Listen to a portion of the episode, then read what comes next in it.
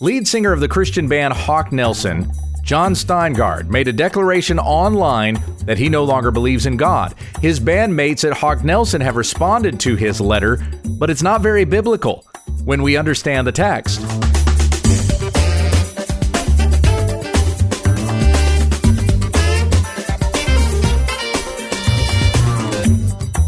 Many of the Bible stories and verses we think we know, we don't. When We Understand the Text is an online ministry committed to teaching sound doctrine and exposing the faulty. Visit our website at wwutt.com. Now, here's our host, Pastor Gabe Hughes. Thank you, Becky, who is not in studio with me today. I know I hear the disappointment in your sighs but she has a migraine that has been brought on by what we believe to be allergies. When we go out of this area, she's fine, but when we come back, she's got a migraine again. so be in prayer for her and for our oldest daughter, Annie. She's also had a bad cough lately, and we think it's also the result of something that's in the air. So I'm sending both of them to the doctor today. Pray that some sort of remedy can be discovered. This is the Friday edition of the broadcast, and we respond to questions from the listeners on Friday. You can send those questions to when we understand the text at gmail.com. I'm going to be responding to some comments and some questions today. Last week, we did not respond to any letters from our listeners, even though we said we were going to. What we replied to was a statement from Jon Steingard the lead singer, if not now the former lead singer, of the Christian rock band Hawk Nelson. Via Instagram, he had written a letter announcing that he was no longer a Christian. Even more than that, he didn't even believe in God anymore and expressed some of those doubts that he had. Becky and I read about two thirds of that letter and responded to it, but then I responded to the whole thing word for word via my blog. Now, since all of this broke, this has actually become pretty big news. You can read it in a lot of places Fox News, CNN. I saw uh, uh, uh, Good Morning America or something like that. They had an article on it as well. It's apparently big news now that a lead singer of one of these popular Christian rock bands has come out as no longer a Christian, and more than that, even a, a straight up atheist. So I wrote a blog responding to Jon Steingard's letter, word for word. I copied the whole letter and I responded to every part of it. And I wrote it as an open letter to Jon Steingard. And he did respond to it. And I'll read you that response in just a moment. Because this went so viral, because there was so much news out there about this statement that Steingard had made, that actually made the, the blog that I wrote explode in popularity because a lot of folks were Google searching Jon Steingard letter and they were coming across my blog because I was one of the earliest persons to respond to it. So there's been a lot of traffic to my blog as a result of this, and we've received a lot of emails, comments via social media, and I'm going to respond to some of those things today. But first of all, now if you didn't if you didn't re- read the blog, you can go to pastorgabe.com and it's there. It's not the first article that's on there because I've written some other things since, but uh, you'll find it there at pastorgabe.com. You're looking for the open letter that I wrote to Jon Steingard. But like I said, he replied to it. He responded to my open letter. I tagged him in it to be sure that he was going to see it, and it was just a little bit more than an hour after I published it online. Here's the response that I got from Jon Steingard via Twitter. He said, Hey man, you seem really angry. I'm sorry, I clearly offended you deeply. Christian or not, I suspect we would have always seen things differently. I wish you the best, man. And then I replied to him and I said, John, I clearly qualified the letter as stern, as an older brother warning a wayward younger brother, and that I spoke out of affection and concern. But I didn't get any further reply from him after that. Now, there were some people who witnessed our exchange on social media and they agreed that what I wrote was stern, but it wasn't angry. However, John says there, I'm sorry, I clearly offended you deeply. I would agree with that. He did indeed offend me on several different levels. First of all, he acknowledged that he didn't believe anymore, but he continued to put on the Christian facade to make money off of Christians so that he could provide for his wife and his child. He admits in his letter, in, in the portion of the letter that Becky and I covered last week, he admits in his letter that there are other pastors and teachers who feel the exact same way that he does, but they're afraid of coming out about it, acknowledging that they're not even really Christians anymore. Uh, nor would they have ever been in the first place. They've been using Christianity to make a living off of it, to make money off of it, but they don't actually believe it, which is a lie. And they are sons of hell producing more sons of hell, exactly what Jesus said in Matthew chapter 23. So, yes, I'm offended by that. Why would I not be offended by that? Furthermore, the way that John misrepresented Scripture, misrepresented Christ, the basic tenets of Christianity, uh, probably misrepresented his father in law in the way that he talked about his exchange with his uh, his wife's father, who was also a pastor, probably misrepresented him. I don't know that for sure, but uh, it, it, may not have been a fair representation of the conversation that they had. And furthermore, that John misrepresents my Savior. Of course, I'm going to be offended at that misrepresenting the word of God and things that the Bible says. He didn't even uh, clearly articulate statements that are made in scripture. This is a guy who is the lead singer of a Christian band, which doesn't say much, unfortunately, uh, but he is the son of a pastor. He himself is a PK, and his wife is a PK. He talks about growing up in this stuff. So he asks a bunch of questions that lead to his doubt but never talks about actually seeking answers to those questions. At no point in his Christian walk does he believe these basic aspects of the Christian faith were ever answered for him. So he could never have been a Christian if he doesn't even understand the basics. And that's a lot of what I talked about in my letter that I had, uh, uh, my open letter that I posted online. So, yes, I'm going to be offended by those things, and any Christian should be when the Word of God is so misrepresented like that. And when Christians are being used and manipulated by people who are basically posing as Pharisees, which Jon Steingard did. And I'm going to talk about that a little bit more as I respond to some of these comments that I got. Of course, we should be offended by that.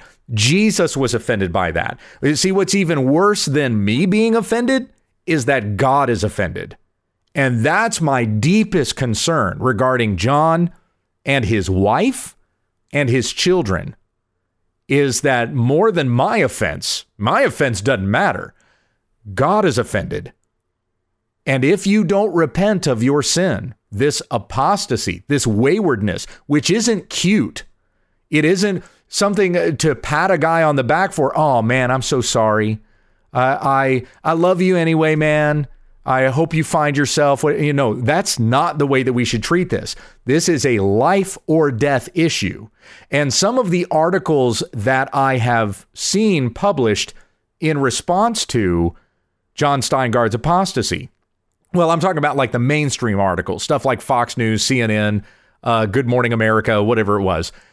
Any of these articles will feature comments from well known Christian artists. Guys like Jeremy Camp, Matt Hammitt, who was the former lead singer of Sanctus Real. I know there are two of them. I can't remember who else. Uh, oh, I think one of the guys was the former lead singer of Everyday Sunday. He left that band and came out of the closet, declared that he was a homosexual. So, of course, he's going to be on Jon Steingard's side. Anyway, a lot of these guys came out saying, Hey, we love you, John. We're praying for you, brother. Uh, it, was a lot of back patting. And that's not going to get this guy from the direction he's going to coming back to the path of righteousness. Really, it's a bunch of people telling him, What you're going through right now is okay and it's not. It is deadly serious. And not just deadly in this life, we're talking about eternal ramifications to the things that he's entertaining, not only bringing these things upon his family, but upon many, many fans who had been following Hawk Nelson for years. Now, and Becky and I mentioned this last week, their music really was uh, a mile wide and an inch deep. I mean, as far as theological depth was concerned, it just wasn't there. And that's the majority of contemporary Christian music. You don't turn on K Love in order to hear good Christian music. You you turn on K Love to hear Christianese music, maybe. Uh, I've listened to some songs played on K Love that didn't even have a lick of theology in it at all. Didn't even mention God.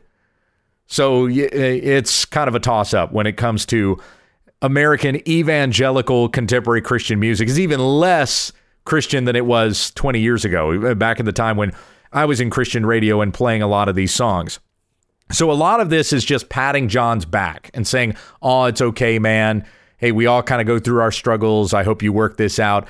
In fact, even the band Hawk Nelson responded to Jon Steingard, and this is a response that came about just a couple of days ago, also made via Instagram. And it's very kind of sad how none of John's brothers in this band really seem to be all that terribly concerned, at least according to this letter. Here's what we have from Daniel, Micah, and David, the remaining members of Hawk Nelson. Here's what they said. And by the way, this was also via Instagram. One of our best friends, one with whom we have walked, worked, and lived alongside for 20 plus years, revealed some of his innermost feelings on his faith journey this past week. Our mission as Hawk Nelson has always been to inspire and encourage all people with the truth that God is for them and not against them. In that message's most simple and purest form, that they matter. So now we turn that truth toward one of our own that God is still for John and he still matters. Why? Because that truth doesn't change just because we question it. How we treat one another when they are at a different stage in their journey based on their life experiences is part of a bigger conversation. We are called to love one another unconditionally as God loves us. We should also encourage and challenge one another in our faith, seeking truth. Are we the authors of our own salvation and eternity? Has God provided a way to salvation for us through Jesus? These are the questions that we each must ask and explore. In the Bible, Romans 8:38, Paul writes, I am convinced that nothing can separate us from God's love. Neither our fears for today nor our worries about tomorrow, not even the powers of hell, can separate us from God's love. No power in the sky above or in the earth below Indeed, nothing in all creation will ever be able to separate us from the love of God that is revealed in Christ Jesus our Lord. The same Lord is Lord of all and gives richly to all who call on him, for everyone who calls on the name of the Lord will be saved. Ever thankful and grateful for how God has used this band, the music and the relationships, and how he continues to do so, Daniel, Micah, and David unquote. Okay. Let's go back through this statement that Hawk Nelson has made via Instagram. So they say, Our mission as Hawk Nelson has always been to inspire and encourage all people with the truth that that what God has provided the way of salvation through Jesus Christ our Lord? I mean, shouldn't that be, as a Christian band, shouldn't that be first and foremost to proclaim Christ? Wouldn't you think that that would be the number one mission of a Christian band? But that's not their number one mission. That is not ultimately what they desire is to proclaim Christ and glorify him. That should be the number one mission of, of a Christian band to proclaim Christ. That's not what they say. Our mission as Hawk Nelson has always been to inspire and encourage all people with the truth that God is for them and not against them. In that message's most simple and purest form, that they matter. Well, I would certainly agree that every person matters, and we should take the gospel to every single person. I have never preached anything but that. But to say that our first and foremost goal, our utmost mission statement should be to tell people that God is for them and not against them, that is not biblical. John 3:16 For God so loved the world that he gave his only son that whoever believes in him should not perish but have eternal life. For God did not send his son into the world to condemn the world, but in order that the world might be saved through him. Now that sounds like God is really for us. It even sounds like he's for all of us. For God so loved the world, right? But you can't stop reading there. Verse 18 Whoever believes in him is not condemned, but whoever does not believe in him is condemned already because he has not believed in the name of the only Son of God. Now tell me, does that sound like God is for everyone? Every single person on planet Earth is God for everyone. No, in fact, he is not. Our default state is that God is against us. Because as you go down further in John 3 36, whoever believes in the Son has eternal life. Whoever does not obey the Son shall not see life, but the wrath of God remains on him. Not that it comes upon him, it remains on him because we are born in sin. Our natural state is in rebellion against God. This is everyone. This is me, folks. Okay. This is not me sitting here on this side of the microphone talking about how much more righteous I am than the guys in Hawk Nelson. I am a sinner in need of a savior. I rebelled against God. I went my own way. I talked about it in the podcast yesterday. My tendency to go my way and do my thing and chase after the passions of my flesh. That's who I was. But God was gracious to me. He was merciful to me. I don't know why He saved me except for the praise of His glorious grace. But He called me out of darkness into His marvelous light. And by the regenerating power of His Holy Spirit in my heart, I turn from sin and I walk in righteousness. By the power of God and to the praise of His name, not to the glory and praise of Gabe Hughes. God is awesome and merciful to me, and I'm amazed at this every single day. I'm not perfect any day of my life, never have been. I need a Savior every day.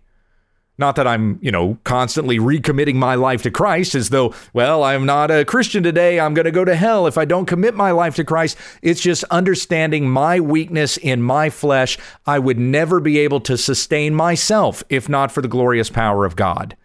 And so daily, in obedience to the scriptures, I am taking my mind and submitting myself unto Christ. The instruction in Romans 12, 1 and 2.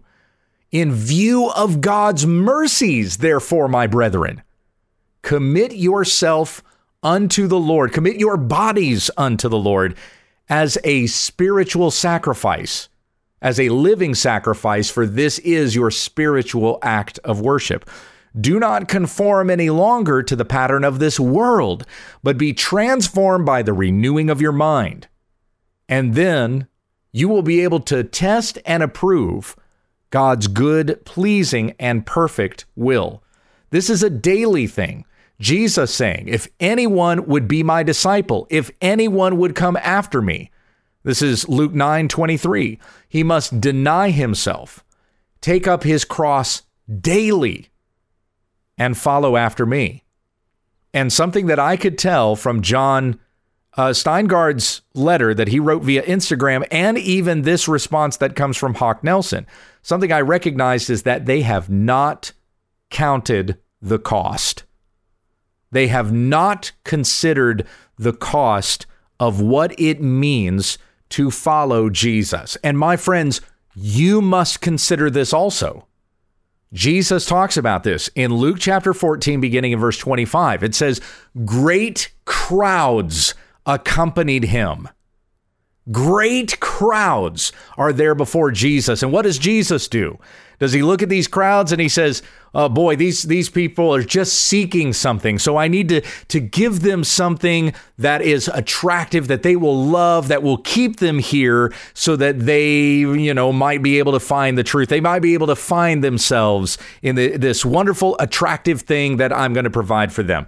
Jesus turned around and said to them, about the most unattractive thing that could be said to them, at least according to the world's standards. He did not look at them and soft pedal the gospel in any way, shape, or form. He didn't give them soft, cushy, comfortable teaching that they could lay their head on like a nice, soft pillow and go to sleep. No, he gave them hard truth that caused many of them to turn away and stop following him. Now, great crowds accompanied him, and he turned and said to them, and let me ask you this. I would, I would ask the guys of Hawk Nelson this. Have y'all ever said to your crowd, or to your audience what Jesus says to the big crowd following him here in Luke 14. Here's verse 26 If anyone comes to me and does not hate his own father and mother, and wife and children, and brothers and sisters, yes, and even his own life, he cannot be my disciple. Whoever does not bear his own cross and come after me cannot be my disciple. For which of you desiring to build a tower does not first sit down and count the cost, whether he has enough to complete it? Otherwise, when he has laid a foundation and is not able to finish, all who see it begin to mock him, saying, this man began to build and was not able to finish. And my friends, there, there are people who were upset at me for what I said in my email. CNN, NBC, Fox News, Good Morning America, all these other sites that are posting this stuff from this particular artist who's left his faith, they're all mocking him. Even the atheists who will say of Jon Steingard, hey, good for you, man. I'm glad you're asking those questions. They're not actually congratulating him, they're mocking him because he was never actually in the faith, was never actually a true Christian to begin with. The atheists recognize that. But there are many people that are that are upset at me because I said that John was a liar for pretending to be a Christian when he was not. Anyway, I'm going to get to some of those responses in a moment. Let's continue with the word of Christ. Verse 31 Or, or what king going out to encounter another king in war will not sit down first and deliberate whether he is able with 10,000 to meet him who comes against him with 20,000? And if not, while the other is yet a great way off, he sends a delegation and asks for terms of peace. So therefore, any one of you who does not renounce all that he has, cannot be my disciple. Jesus is, is putting in front of his audience there. Consider the cost. Now, I will tell you that if somebody presents to you the offer to follow Jesus, you absolutely should take it, for it is the greatest offer that could be ever given to you. God offering his son for the forgiveness of sins. However, I will also say to you, it is not the easiest thing to accept.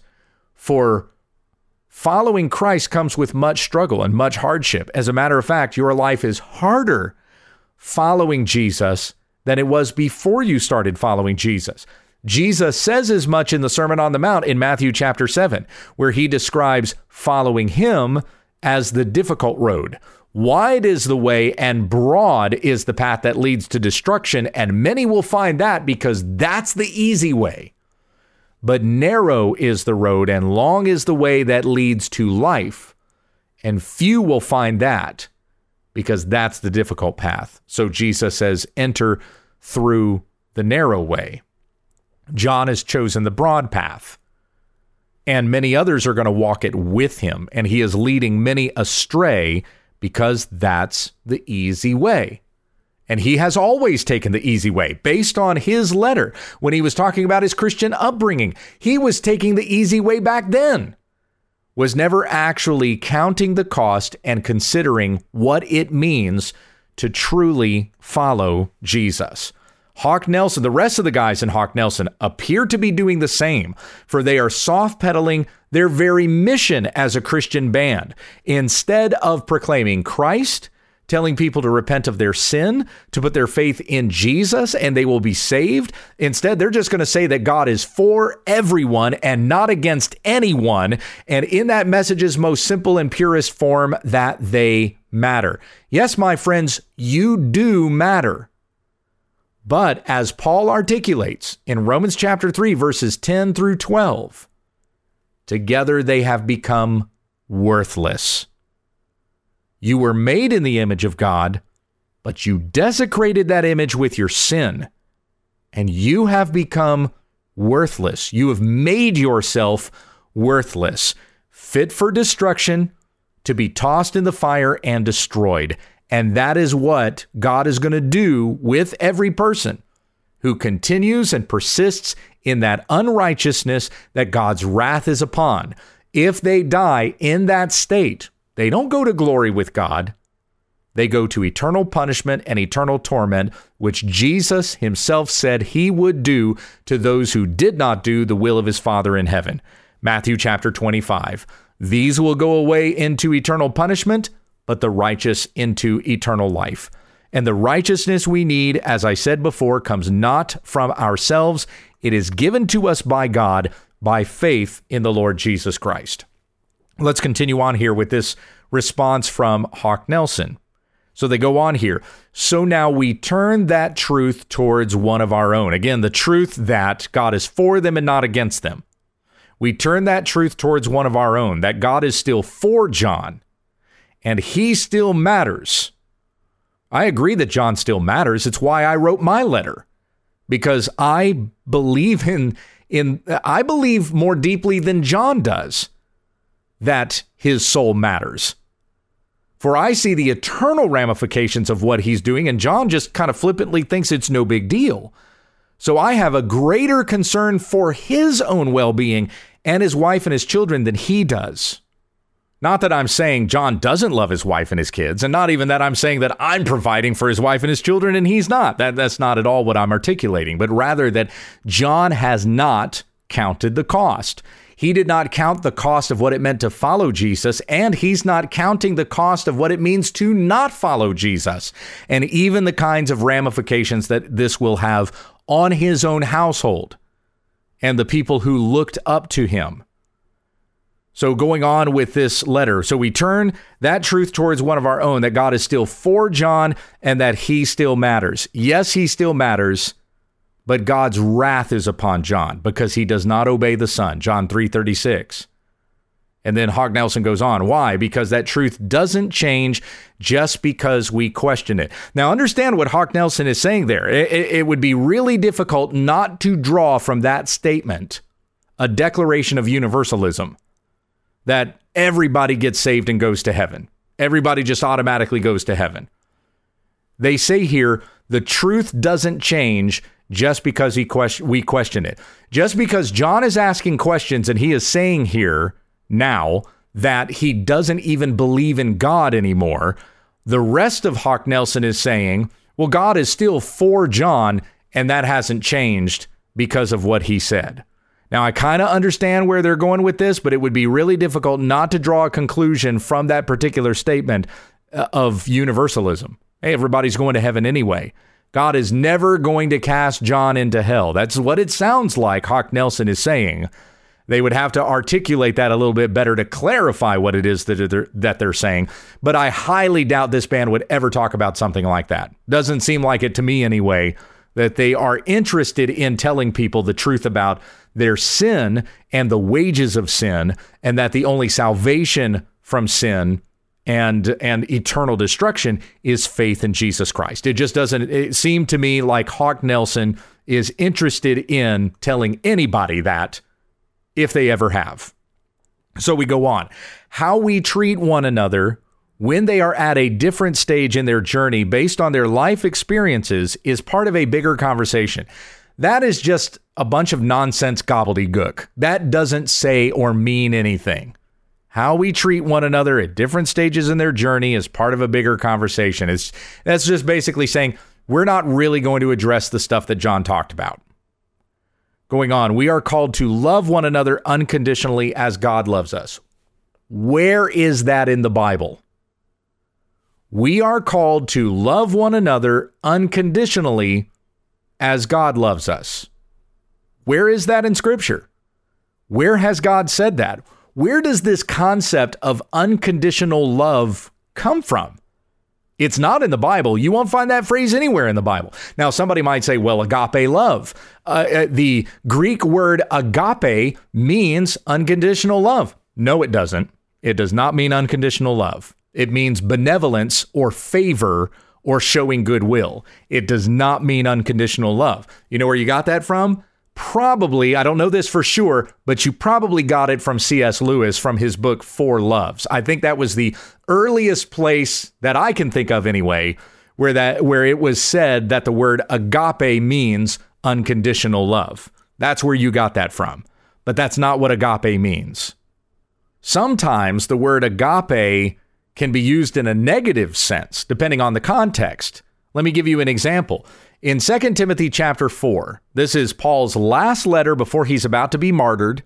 He's telling Timothy, I have fought the good fight. I am ready to be poured out as a drink offering. He's asking Timothy to come to him before his last days. And he mentions to Timothy that Demas, who previously had been mentioned in Colossians and in Philemon in a favorable sense, that Demas was part of Paul's missionary group Demas deserted Paul in his darkest hour in his prison cell. He deserted Paul and he went back to Thessalonica. Why? Why did Demas desert Paul? Do you remember? It's because he was too in love with this present world. Do you know what the word, the Greek word there for love is? It's agape. Demas agape this present world and he deserted me and went back to Thessalonica. Jesus also rebuked the Pharisees because of their agape. This is in Luke 11 43. Woe to you, Pharisees, for you agape the chief seats in the synagogues. You love, you have favor toward the chief seats and the respectful greetings in the marketplaces. So, in that sense, Jesus is rebuking the agape that the Pharisees had. And I think you would agree that uh, that the Pharisees' love for those chief seats and those high places in the synagogues was not an unconditional love. in fact, they loved those things because of the conditions that were included with that. They they get the chief seats because of the recognition that they get from people or that they feel more important. They get to lord themselves over other people. That's why they loved the chief seats in the synagogues. So that was not in any way an unconditional love. That was that, that's not what agape means. In fact, this term unconditional love comes not from the Bible. It comes from an atheist, a German psychologist who was uh, his name was Erich Fromm. He published a book back in the 1930s called The Art of Loving, and it's there that he talked about or he coined this term unconditional love as being the highest form of love because it is a love without conditions. But even many of Fromm's own colleagues disagreed with him on that. Eh, there's there's bibli- there's room for biblical disagreement, absolutely, but his own psychology colleagues disagreed with his take on unconditional love being the highest form of love. In fact, some even argued that's not love at all, because unconditional love could even lead to things like Stockholm syndrome, where a kidnapper kidnap somebody and then the person that they kidnapped ends up falling in love with their kidnapper? That's that's what we would refer to as Stockholm syndrome. That would be one of the terrible consequences of unconditional love. But the impact that this has biblically we can see as well. It would basically mean that the commandments of God are void. There would be no need to ever obey anything from God if he just loves us unconditionally because he loves us without condition. So we can live however we want and God is still going to love us. And see, that is part of Jon Steingard's problem. no matter what decision he makes, whether to believe in God or not believe in God, or follow Jesus or not follow Jesus, if he believes in this same unconditional love that Hawk Nelson is peddling in this response, and we have all reason to believe that he does, then it doesn't matter whether he walks away from the faith or not. Because if God is loving unconditionally, then it doesn't matter whether I'm a Christian or not, he's just going to accept me into heaven. And there's no need for me to obey the commandments of God or understand any of the basic tenets of Christianity because God's love is unconditional. And that is not biblical love. R.C. Sproul has said the following People are not afraid of the wrath of God anymore because preachers, quote unquote, are out there telling people that God loves them unconditionally. It is a a wretched doctrine from the pit of hell to tell people that God loves them unconditionally. God loves you on the condition that Jesus Christ has died for your sins. And the righteousness of Christ has been imputed to you by faith in Jesus. My friends, those are conditions. You must believe in Christ by faith in order to be saved. And furthermore, along the lines of those conditions, you evidence your faith by living righteously. If you can articulate who Jesus is, why he came and died for us, if you can give some sort of scholarly theological definition or explanation for the Trinity, if you can define Christ as prophet, priest, and king, but knowing these things has not transformed your life at all, then you do not actually have faith. For faith without works is a dead faith, as it says in James chapter 2. There are going to be works that do not save you. Our works are never the cause of our salvation, but they are going to be the evidence of it. And if you are a follower of Jesus and you have his righteousness imputed to you, then you are going to live in a righteous way. These are all conditions. But what God demands of us, He gives to us. He demands righteousness of us, He gives righteousness to us through His Son Jesus, the imputed righteousness of Christ, so that you may live in a righteous way that is pleasing unto God our Savior. We are told in Romans chapter 8 whoever does not have the Spirit of Christ does not belong to Him. That's a condition.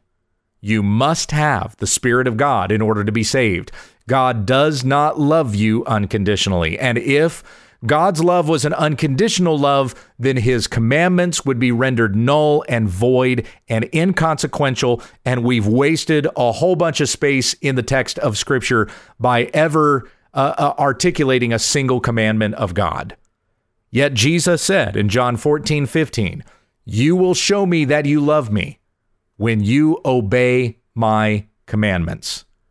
Yes, my friends, God is love, but that is not all he is. He is also just, and in fact, Psalm 7:11 says he is a righteous judge who feels indignation every day. God hates sin. And you would never be able to stand in the presence of God if it was left up to you and your own standard of moral goodness.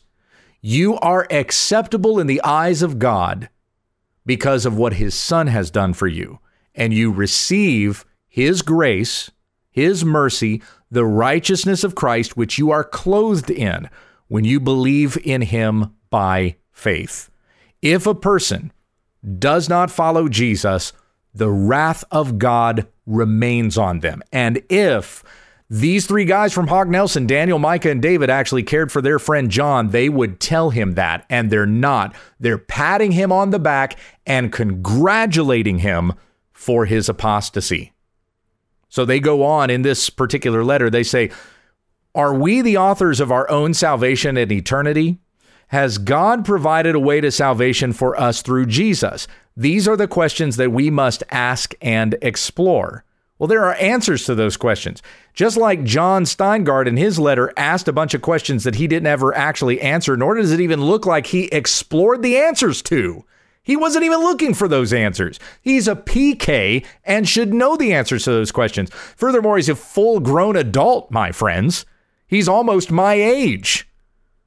He's had more than enough time, especially as a guy who's grown up in the Christian faith, to look up the answers to these basic tenets of Christianity. He's never considered the cost. He doesn't even know who this Jesus is that he said that he used to follow. He has never actually considered these things that he has said that he believed.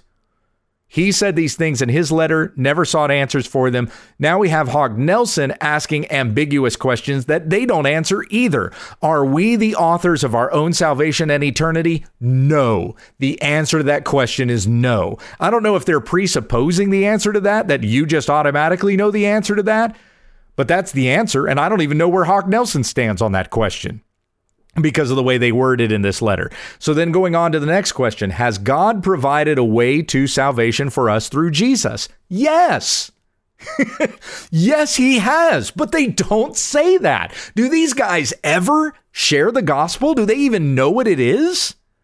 They go on to say these are the questions that we must ask and explore. Amen. I've been doing that my entire life.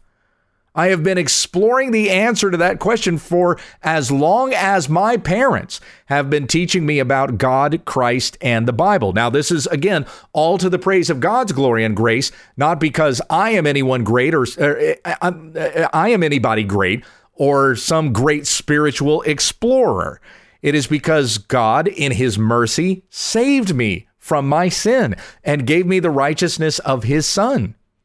So I know God has provided a way to salvation through Jesus, and I've been exploring how awesome and masterful that is eh, for, for my entire being.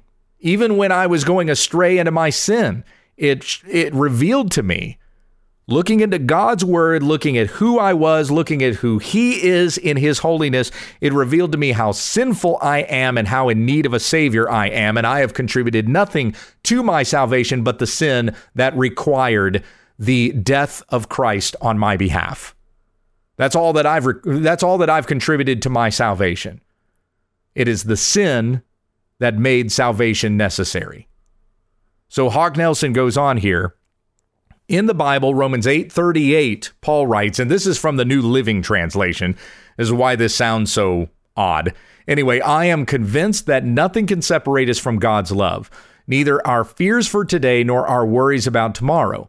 Not even the powers of hell can separate us from God's love. No power in the sky above or in the earth below. Indeed, nothing in all creation will ever be able to separate us from the love of God that is revealed in Christ Jesus our Lord. Amen, my friends. But who is Romans 8:38 written to? Christians. Is Jon Steingard one of them? No. By his own admission, he's not. He will not be separated from the love of God in Christ Jesus our Lord if he was actually in the love of God through Christ Jesus our Lord, which, according to his statement and what we were clearly able to read in his letter that he posted on Instagram, he never was.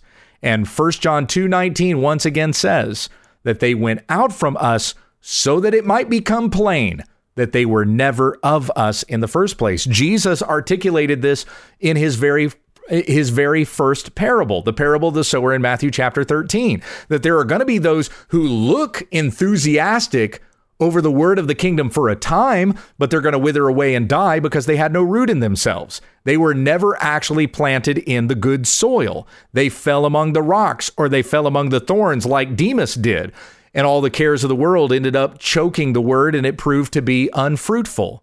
Jesus had talked about those who were truly believers and those who were not in his very first parable. And we can see and read clearly from Jon's letter that he was never a follower of Christ, never knew God, never never even knew the Christ of the Bible or why he had to die. He said that in his letter. Why did Jesus have to die? If you don't know the answer to that, how can you call yourself saved? And my brothers and sisters, I say this to you so that you will not take for granted your salvation, but you will likewise explore the things that Jon Steingard never explored and may never explore unless God is merciful to him and turns his heart and heart back to a Savior who saves. and he will know Jesus for the first time because he certainly never knew him before. How do you understand the answers to some of these basic questions that are asked in Christianity? You need to be catechized. You need to go to a good catechism. And I would say the simplest and easiest catechism to go to is Keach's Catechism. Now, many will say that's a ripoff of the Westminster Shorter uh, Catechism, certainly, but it's shorter. It's even shorter than the Westminster Shorter Catechism. So read Keach's Catechism and you understand the basics of what our purpose is uh, as human beings in this world. What are we supposed to be doing in this world? Who is Jesus? Who is God? Who is the Holy Spirit? Why do we need a Savior? These questions are answered when you go through catechism. Yes, you can read them in the Bible, but then you have those catechism questions that narrow down some of the the deeper, broader theologies and and uh, and doctrinal understandings that we have according to Scripture. The Catechism isn't scripture, but it helps us to understand scripture. What's the significance of the virgin birth? You get that from catechism. How do you articulate the Trinity? What is the relationship from the Son to the Father? Eh, these, these kinds of questions are answered through catechism. And you got to be catechized, or you end up apostatizing and becoming like Jon, asking stupid questions that you should have known the answers to if you're going to claim that you grew up your entire life in Christianity. He is a mockery of the atheistic world because this guy claimed to be a Christian for 30 plus years and didn't even know what the religion taught. There are atheists that know more about Christianity than Jon Steingard does, based on what we read in his particular letter. So, going back to uh, Hawk Nelson's letter, here's how they concluded. Here's the final paragraph The same Lord is Lord of all and gives richly to all who call on him. For everyone who calls on the name of the Lord will be saved. Now, they quote that, but they don't give the reference. It's Acts 2.21 and Romans 10.13. But once again, Jon Steingard is not calling on the name of the Lord. He never has called on the name of the Lord. He is outright saying he doesn't even believe in a Lord, doesn't believe in God. And yet, what does Psalm 14:1 say of such a man? The fool has said in his heart that there is no God. He's a fool. He's not wise, but so many people are congratulating him for his wisdom because of these questions that he is asking. So then the final statement here from Hawk Nelson ever thankful and grateful for how God has used this band the music and the relationships and how he continues to do so. My friends, unless Daniel, Micah, David, and also Jon repent of their sin and come to the Lord Christ and love the gospel and proclaim it through their music and the opportunities that they've had as a band, and they also seek the forgiveness of people whom they have led astray, whom they've manipulated to make money off of, and yet had never preached the gospel to them, unless they repent of these things, here's how God is going to use that band. He's going to use that band to bring into judgment those who loved unrighteousness rather than Christ. And that is a scary place to be. That is why I wrote the letter that I wrote, because these guys are standing in judgment. I know they're playing with fire, and they don't. And yet, there were so many people who were mad at me over the things that I said. Here are some of the comments that I received as a result of that open letter that I put on my blog. This one comes from Kelsey in Dallas. She says, that Jon Steingard finds scripture to be fallible, so quoting verses at him won't work. I'm a believer, but I too take issue with scripture.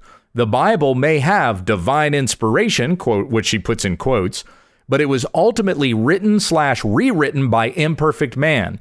His concerns are valid and enforced by many modern Christians. Now, again, Kelsey claims to be a Lutheran Church Council member, but she also identified herself in her profile as she slash her. So I have to use the she slash her pronouns when I'm addressing Kelsey. I think that gives you an idea of where her worldview is. Uh, but anyway, it, it, she says that scripture, uh, Jon Steingard believes scripture to be fallible, so quoting verses at him won't work. Well, then I've got nothing to stand on if that's going to be the case. Because as Romans 10 17 says, faith comes by hearing and hearing through the word of Christ. We've got the word of God and we don't have anything else. I've got no wisdom to share with anybody. My desire is only that a person would know the word of God. For as it is said in Romans 1:16, I am not ashamed of the gospel, for it is the power of God for salvation to everyone who believes.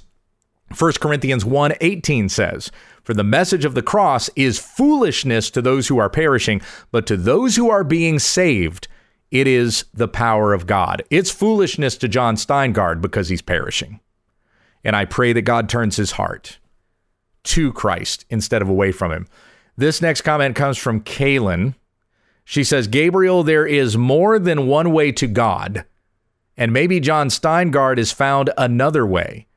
God seeks you wherever you are, regardless of religious ideals and doctrine. Instead of judgment, you should be giving him support.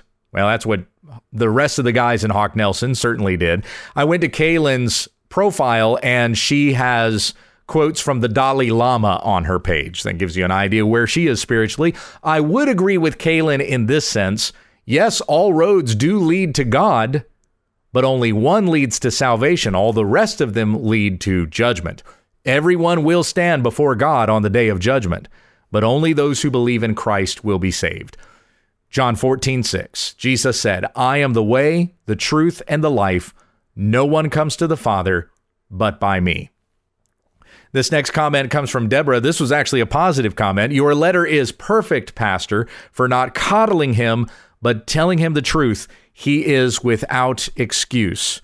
I appreciate that, Deborah. I don't know that I would call my letter perfect, but I do thank you for reading and for giving me encouragement. This next comment comes from Matthew, who claims to be a minister in Long Island, New York. He says it was the wayward son who found his way home, while the stern older brother never entered the celebration. Oh, the irony. Matthew, I say to you that you do not understand the parable of the prodigal son, which of course we read about in Luke chapter 15. If this was the kind of scenario where Jon Steingard had repented and became a Christian, and I'm sitting over here in the corner with my arms crossed going, hmm, instead of celebrating the fact that he became a Christian, then your comment would make sense. But Jon is not he he is not uh, the prodigal son who is returned to the father. We're still hoping that that's going to be the case, but no, he's he's renounced that he even believes in God at all. Next comment comes from Abandoned South Carolina, and I'm not going to mention who this is because I'm just not going to give them any recognition. Wow, Gabe, way to double down on the insulting condescension. If you're asking yourself why people are leaving churches, just take a look in the mirror and see for yourself. On the contrary, Jon Steingard is the reason why people are leaving churches because they were never actually Christians to begin with. 1 John 1:19 once again. They went out from us so that it might become plain that they were never of us in the first place. This next comment comes from another band, this one in Florida. This kind of response, referring to me, this kind of response is why so many atheists and others who don't meet your ideals from all walks of life and orientation simply don't put it out there to begin with. They keep it to themselves, and it is torture. You have a friend in me, Jon Steingard, very proud of you. I don't really understand what that comment means. So, going on to Chad in Arlington, Virginia. The accusation of lying in this letter saddens me. To accuse someone of lying if they genuinely believe something at the time is a bold claim. It's assuming you know someone's mind, beliefs, intentions better than they did slash do. Well, first of all, I would say that a lie is a lie whether a person knows it's a lie or not. So it doesn't matter if Jon was deliberately manipulating somebody or if he was lying and just not aware that he was lying, it's still a lie. So it, it, it that doesn't matter. His intent doesn't matter. But he did admit, he admitted in his own letter that he did not believe, but continued doing what he was doing so that he could make a living out of it and provide for his wife and his child. He lied to people. He may not have used that word, but he admitted that he lied. Going on to uh, Bob in Atlanta, Georgia. You were very upfront about your stern tone. I'm curious why you chose to use that tone rather than one of understanding. Your tone implies that you cannot fathom the idea that someone may have questions about God and our relationship to Him, which I'm sure you disagree with. Well, the reason why I use that tone is because Jon Steingard knows better. Uh, folks, you got to consider who my audience is here. I'm not talking to some high school kid who's really struggling with trying to make sense of the things that he's reading in the Bible and then sitting down with him and walking him through the pages of scripture and helping him understand the gospel. That's not who I was talking to. I was talking to a guy who spent his entire life as a Christian, who was the son of a PK, who is married to a PK, who stood in front of audiences and proclaimed a love for Christ that he never actually believed in. Even when he knew he didn't believe it, he continued saying it. That's who I'm talking to. This is a man who needs rebuke, not a guy that needs to be patted on the back and going, "Oh, you're asking questions." Well, good for you. That that is how you lead a person to hell. That is how you pat their back to hell. You're patting them on the back as they're walking through the gates of hell. My friends, that is not the way that we should be. Yes, as it says in 2 Timothy 2:25, as it says in 1 Peter 3:15, we are to correct opponents with gentleness and respect that is what I did. Just because I was stern in my tone, just because I warned a person that they're heading to hell, doesn't mean I said anything unloving. In fact, if we are withholding from people the truth, that's unloving. For as it says in Ephesians 4:15, we are to speak the truth in love. If what we are saying is not the truth, then it is not loving. And if what we are saying is loving, then it will most certainly be the truth.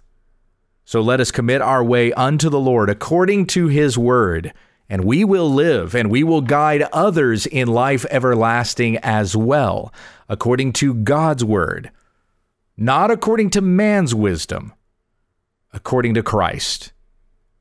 Let us pray. Heavenly Father, we ask for your forgiveness for our sins, for our pride, constantly going our own way believing that we've got things figured out. Our knowledge is higher than God's knowledge. We just have to follow our heart. We just need to figure things out for ourselves. All of this is extremely prideful. So may we be broken down in our pride that we may not consider this way to our own destruction.